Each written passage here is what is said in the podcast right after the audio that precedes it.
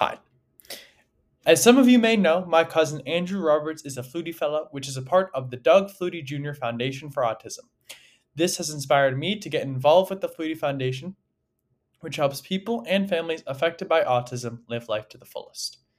This episode is for that purpose. We're trying to spread awareness. The link to donate directly to the Flutie Foundation will be in the description of this episode. Thank you and enjoy. Hello and welcome back to another episode of the Master Plan. The Flutie 5K was yesterday. I hope you all had the chance to participate in some way, shape, or form. Unfortunately, I'm in Syracuse, so I was not able to be there. Um, Andrew was on a car ride home, I believe, or car ride back to Ithaca. Yes, yes. I was on a car ride back to Ithaca, so just missed the 5K. So, but I, I, from what I've heard, it was a, it was a good event. Everything went well. So, hey, that is very good to hear. Today, we are talking about, I believe, the episode topic that we discussed, Ed, or Andrew, was players trending up and down, right? Yeah, kind of some guys. Maybe they either started slow to start the year, or were really good to start the year, and have kind of shifted since, or just guys who have proven that their roles are a little different than we are than we were thinking before this week. Mm-hmm. All right. Let's start off with Raheem Mostert. He had a big week a couple weeks ago. Had kind of a smaller, you know, smaller like size week this week, but you know, I mean, he he's been doing pretty well. I think he's been better than I thought he would be. I mean, I think the notable thing, Mostert, thirty years old. I didn't really expect him to be challenging Chase Edmonds for the job, but right now, like over these last couple weeks, it seems like he's taken over kind of that lead back role in Miami, and that was not something I really expected. But you know how Mike McDaniel is; he likes to run with a hot hand, and I think Mostert is that right now. So that's going to be making for some good fantasy value. I do see Edmonds getting involved on passing downs still. He did this past week, but Mostert definitely has more value than people anticipated. It's a solid flex play any given week.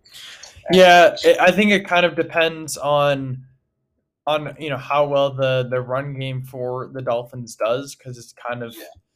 it, it's kind of hard to predict how how good it's going to be. Positive game script. Once Tua's back, the Dolphins have more of those. Right. No, I agree with that. I- to be fantasy gold for us. Yes, I, I agree with that. He's he's been good though. He's been a pleasant surprise. Tua is expected to be back in week seven. Week seven, so uh, you know you should have a you should have a very very good uh you know run with Raheem Mostert for the rest of the season. Um, recovery after that scary injury just three weeks ago. Yeah. All right, uh, another stock up player that we have, Kenneth Walker. Um, another running back, and ever since Rashad Penny went out, Kenneth Walker's been the man of the moment, hasn't he? Yeah. Now, Kenneth Walker, I think, like, I mean, he was splitting with Penny before he went down, and then since Penny went down, it looked like Walker was at least going to be a high end RB2, maybe DeeJay Dallas cutting into his receiving role. But I think this week, he looked like a full workhorse. I think he's up there with, I think for the rest of the season, I know he's a rookie, but I think he's up there with that elite tier of running backs. I'm talking Joe Mixon. I'm talking CMC, Barkley, Fournette, et cetera, et cetera. I think he's in that top tier now for the rest of the year, like locked in RB1 because he's proven that he's capable of being an every down back in that backfield. And you saw what Penny did late last season as the workhorse. I think that's Kenneth Walker now. He's going to have a very similar role to late season Penny last year. And yeah, that's going to make for some big weeks. Yeah, I like Kenneth Walker. He does a lot of things right. Um, he gets a lot of touches, and I don't know. I just I feel like he's gonna be a good player. Um, I got a lot of got a lot of faith in uh, Kenneth Walker right now. I think he's gonna be very good. All right, next up we have Alvin Kamara. Um, I got him trending up. I think he's a big name. um, and someone who's been getting better week to week. Uh, what I like about Alvin Kamara is I feel like he's a little bit healthier now. Um, we still really haven't seen the touchdowns yet, though, and that's definitely concerning. But he's getting a lot of touches, and I feel like those touchdowns will eventually come.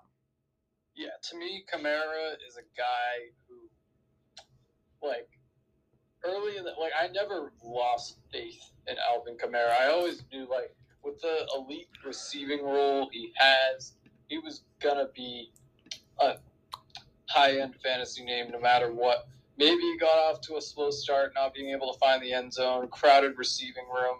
But I think he, he's found his role. He's refound his role Yeah. offense. I mean, he always had one. And that's making him at least a low end RB1, which is about what I expected from him this season. So I think that's about what you can expect for the rest of the year. And that's definitely an improvement from the struggles he had early on.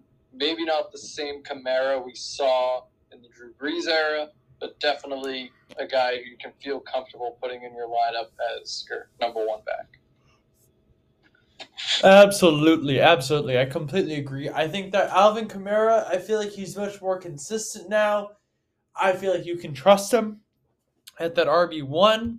Um, and I feel like he's only going to get better from here. Again, the touchdowns haven't really come, but I, I think they will. I think they will end up coming for him. So I, I, I am, uh, I, I am very hot on Alvin Kamara right now. Um, another guy who I really like, uh, I like Breece Hall right now. I think he's. I think I just think that Oh, he's yeah. he's earned that role as the number one running back in that Jets running room, running back room. And to be honest, there's not a lot of competition there. I think he's beat out Michael Carter, and he gets a lot of touches. So I, I really like a lot a lot of what's been going on um, in New York with that. What, what Breece Hall reminds me of is take Nick Chubb and now give him the passing down role too.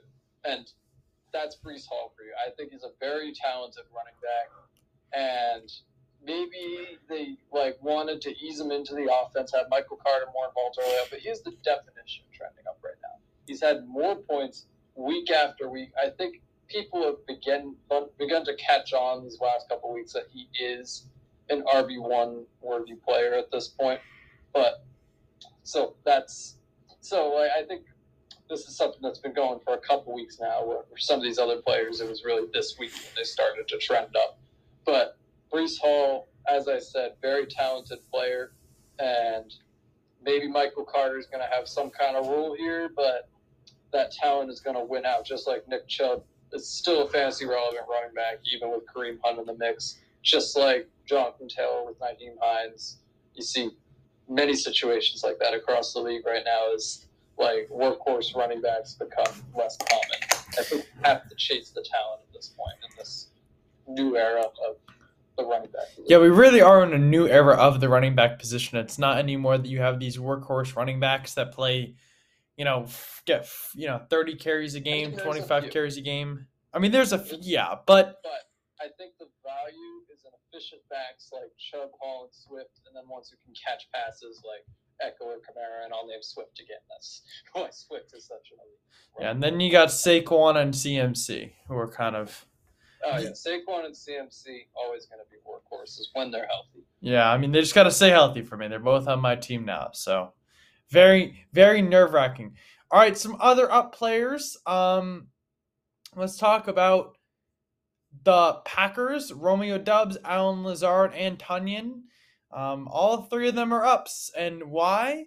Well, the Packers can't be this bad for this long. So eventually they'll be good. And when they are, watch out. Those three guys are going to be getting a lot of targets. I think you can buy them low and think they're going to probably do some very nice things. Andrew, what are your thoughts on them? Honestly, I don't think it's because the Packers are good. I think it's quite the opposite.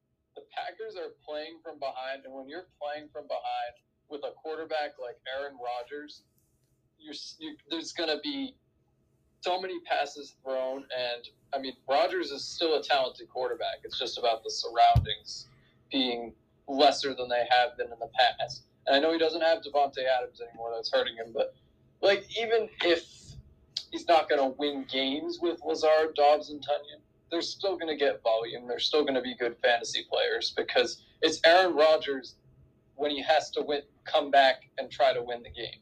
So someone has to catch the passes, and I think Lazard, Doubs, and Tonyan are all starting to see the benefits. I do think one of them could have the chance to pull away from the other two, but as of right now, they're all worth a spot on the bench. If I had to bet on any one of them emerging, it would be Romeo Doubs, just because he has so much upside. He's only a rookie. He'll like continue to improve week after week. But I know. I, I I honestly would love to see Romeo Doubs like make something happen. I feel like he's such a talented player, but it's just like it's it's it's just been hard for him to kind of, like he's getting the targets. Like he got nine targets against the Jets. The issue is he only brought in four of those for 21 yards. So it's Yeah. like it's, it's, there's going to be some growing pains for him. But But I feel like hopefully by the end of the season, by that by hopefully sooner than that, but hopefully by the end of the season, he'll be a guy who I can stick in my flex spot and I'll be like, yo, this guy's gonna get me 15 points a game. Yeah. Um, right now he's not there, but he has shown flashes that game against Tampa Bay where he had 21 points was a very good game. So he's not like he hasn't been getting the targets.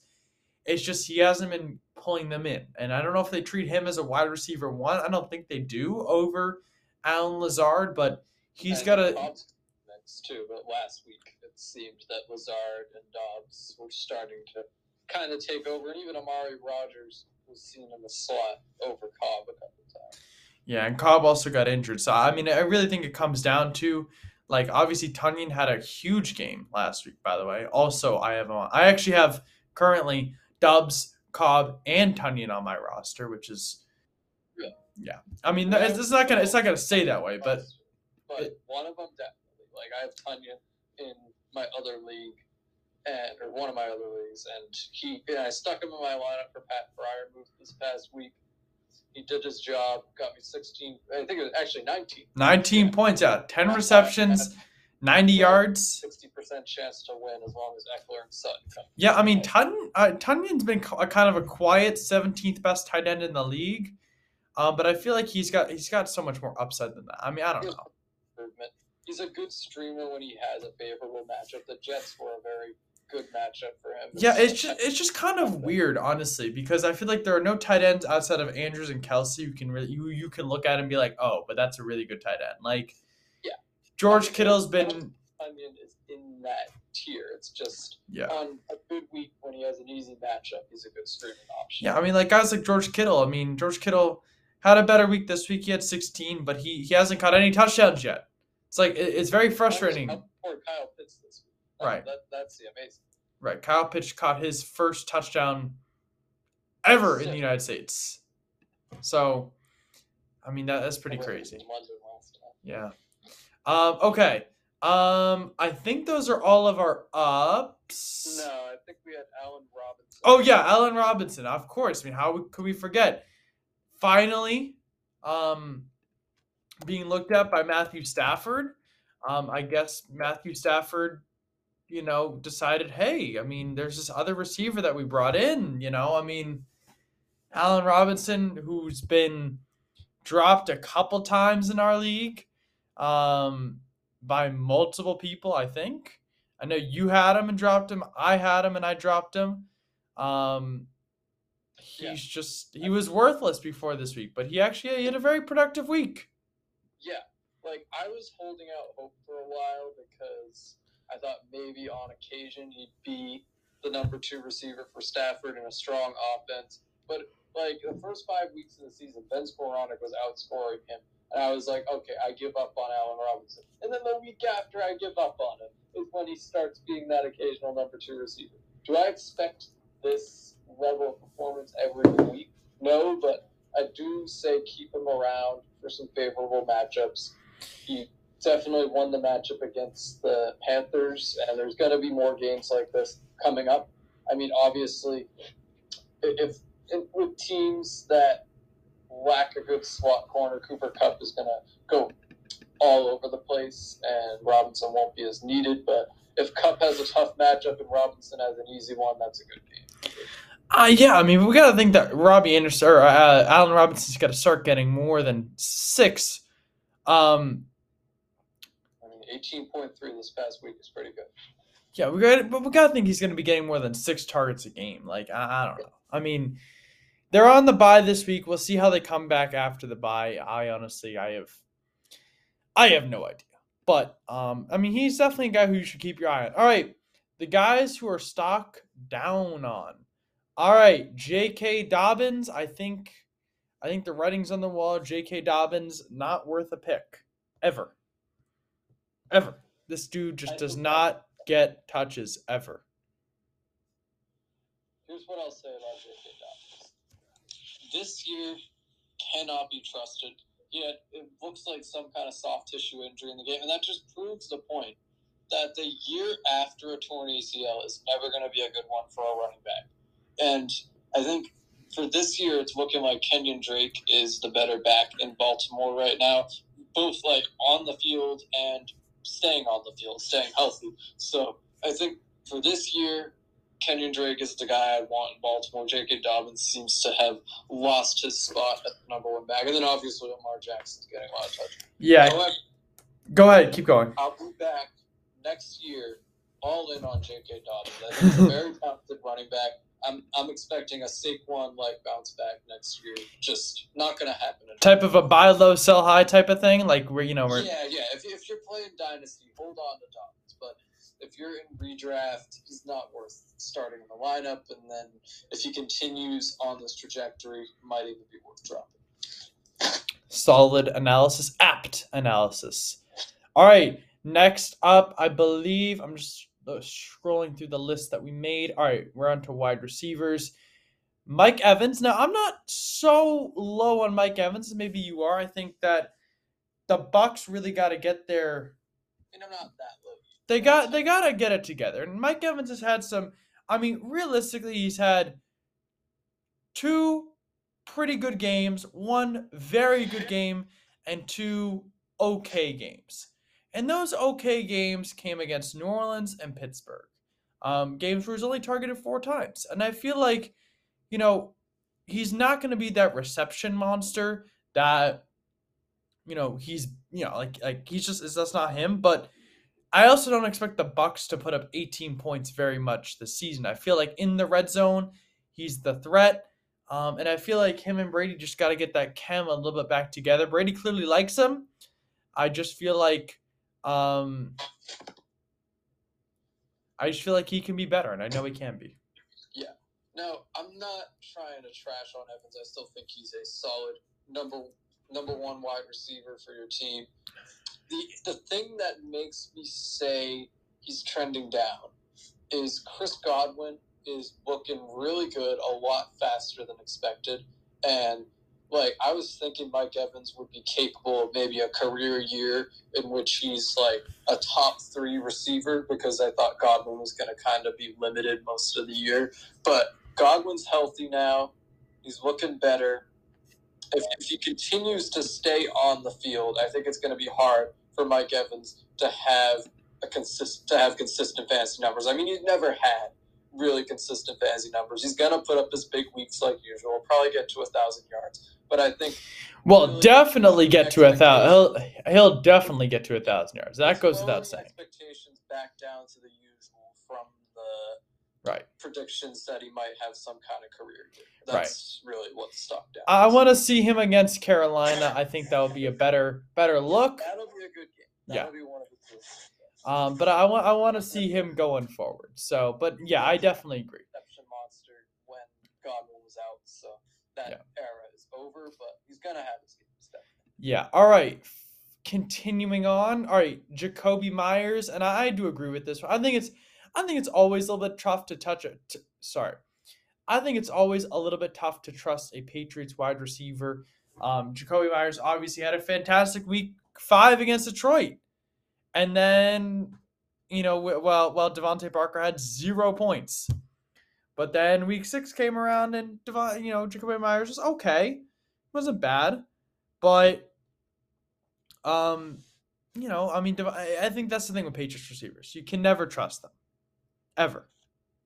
I mean, unless it was Edelman. Edelman was just that guy. I think Meyers is almost like it's, he's like a wannabe Edelman a little bit. Like some weeks he looks like what the Patriots had, and I mean, I think he's as almost as talented on the field, but like just from a fantasy perspective, like he has his Edelman like weeks where he looks like that like go to guy for the Patriots, but then other weeks you see DeVante Parker stepping up, you see Tyquan Thornton stepping up.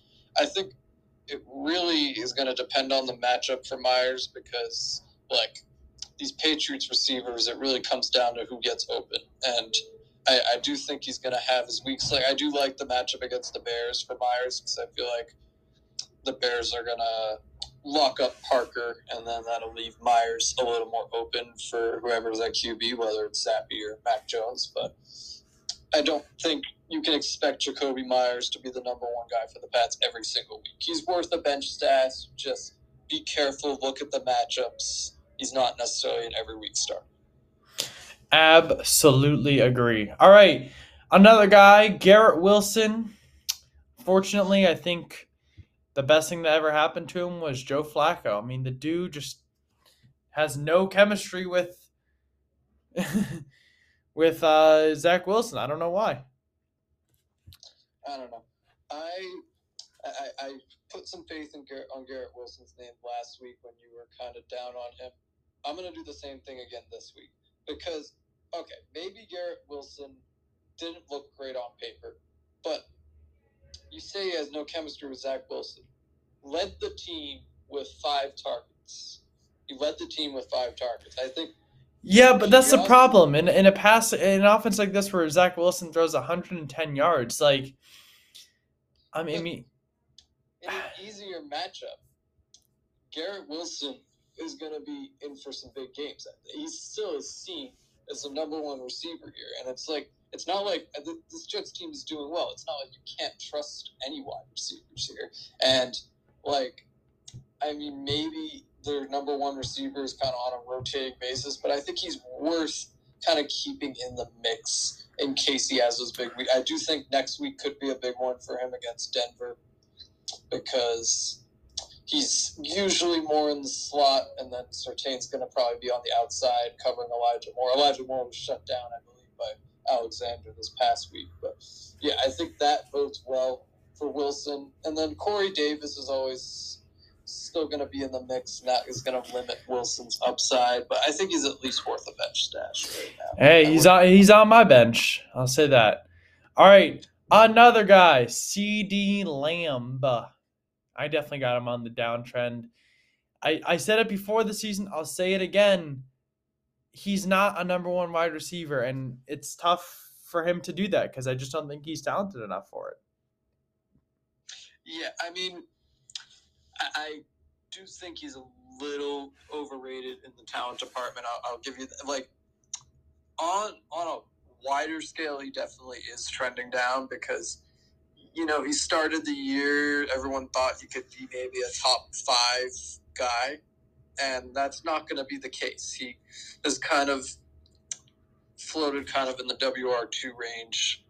But two things to note here that could get him a little bit closer to the higher end of that range at the very least. So it would still be an overall downtrend, but better than he has been. Number one, if you're um, I've been reading these posts. They're called missing points, and it's about like points that like almost happened because of a flag, or maybe the receiver dropped the ball, or slightly overthrown, things like that, or stopped at the one yard line. And CeeDee Lamb was one of the top guys in missed points this past week with 13. Actually had 12.7 fantasy points, but he was very close to having 25.7. He was wide open for a 60 yard touchdown, but Rush was intercepted on the play. He, he could, and now I, know you could you can say Cooper Rush isn't going to get him the points, but Dak is probably going to be back next week, and I think that is going to give CeeDee Lamb that upside that he used to have. Now, consistency is going to be tough when you're not really a true number one receiver and you're kind of matchup dependent. But I do think he's going to have his big weeks. Okay. Hmm. Yeah. I mean, I don't know. I think it's kind of tough. Tough to say. Um, I'm not in love with him. All right. Uh, all right, we have two tight ends left. Tyler Higbee, gotta put him on the downtrend. I think he had a great start to the season, but just Matthew Stafford just has not not been getting it done recently. Yeah, and I think like, well, the the only guy who you can really trust on a week to week basis with Matthew Stafford, it seems like, is Cooper Kupp. and now he's getting Allen Robinson more involved, so that like number two target role is becoming less reliable. Like it was, it seems like it was Tyler Higbee and even Ben Skowronek. Well, Ben Skowronek was in there, but Tyler Higbee was the number two target week after week after week early on in the season. That wasn't the case against the Carolina Panthers. It looks like it's going to be more of a rotating thing, and we're back to kind of the situation where Tyler Higbee is a matchup dependent tight end who maybe you stream in a good matchup. He's not going to be a guy who's getting you consistent points, even though he was early in the season when Matthew Stafford was struggling to find the chemistry with Allen Robinson. Now he has Robinson as an option when he's open, which is going to make Higbee a little more volatile. Mm-hmm. And finally, with D Hop coming back, Zach Ertz, I think his uh, I think his reign may be over as a very consistent tight end actually so far this season. Yeah, he was up there with Kelsey and Andrews early in the year. And originally, I was saying this was going to be the end of that. I wasn't drafting him at all this season because I was thinking Hopkins, Hollywood Brown, it's going to be too crowded. But there's actually some news today that's kind of made me change my mind about Zach Ertz. Hollywood Brown, done for the season with a foot injury. Very unfortunate. He's had foot issues before, re aggravated it in this game. He's done for the year. And they did acquire, the Cardinals did acquire Robbie Anderson to replace him, but I don't think Anderson is nearly the receiver that Hollywood was. And then Rondale Moore, I don't think is as good as Zach Ertz. So I know Hopkins is now your number one guy, but Ertz was succeeding, coexisting with Hollywood Brown. I think he can do the same with DeAndre Hopkins. He's still the clear number two target in this offense with Brown out. The reason I had him as a stock down originally as I thought he was going to be competing with Brown for that number two target role, which would cause some inconsistency when Kyler Murray has. Oh, but AJ Green's not a, a superstar anymore? Wow. AJ right. Green has okay. What has AJ Green done this year? I know he had a big year last. What has he done? Wow. Wow. Trashing the num- best wide receiver in Bengals history like that? Wow. Okay. Wow. Bengals history, but Wow, what has he done folks. This year for the Arizona Cardinals. That that that's the question. And the answer to that, I'll, I'll just go. Eh, ten receptions, fifty-six yards, no touchdowns. Five point six yards per reception. Does that does he, he's? I think his days as an elite wide receiver might be over. Stardom right there. Stardom. All right. Thank you all for listening. The Flutie Foundation, keep up with them. Follow them on Instagram. Follow them on, I don't know if they have a Twitter. They might have a Twitter. Follow them on Instagram now. Check out, the events all year long. Um, stuff is always going on with the Flutie Foundation. So please check it out. Thank you all for listening and have a great day.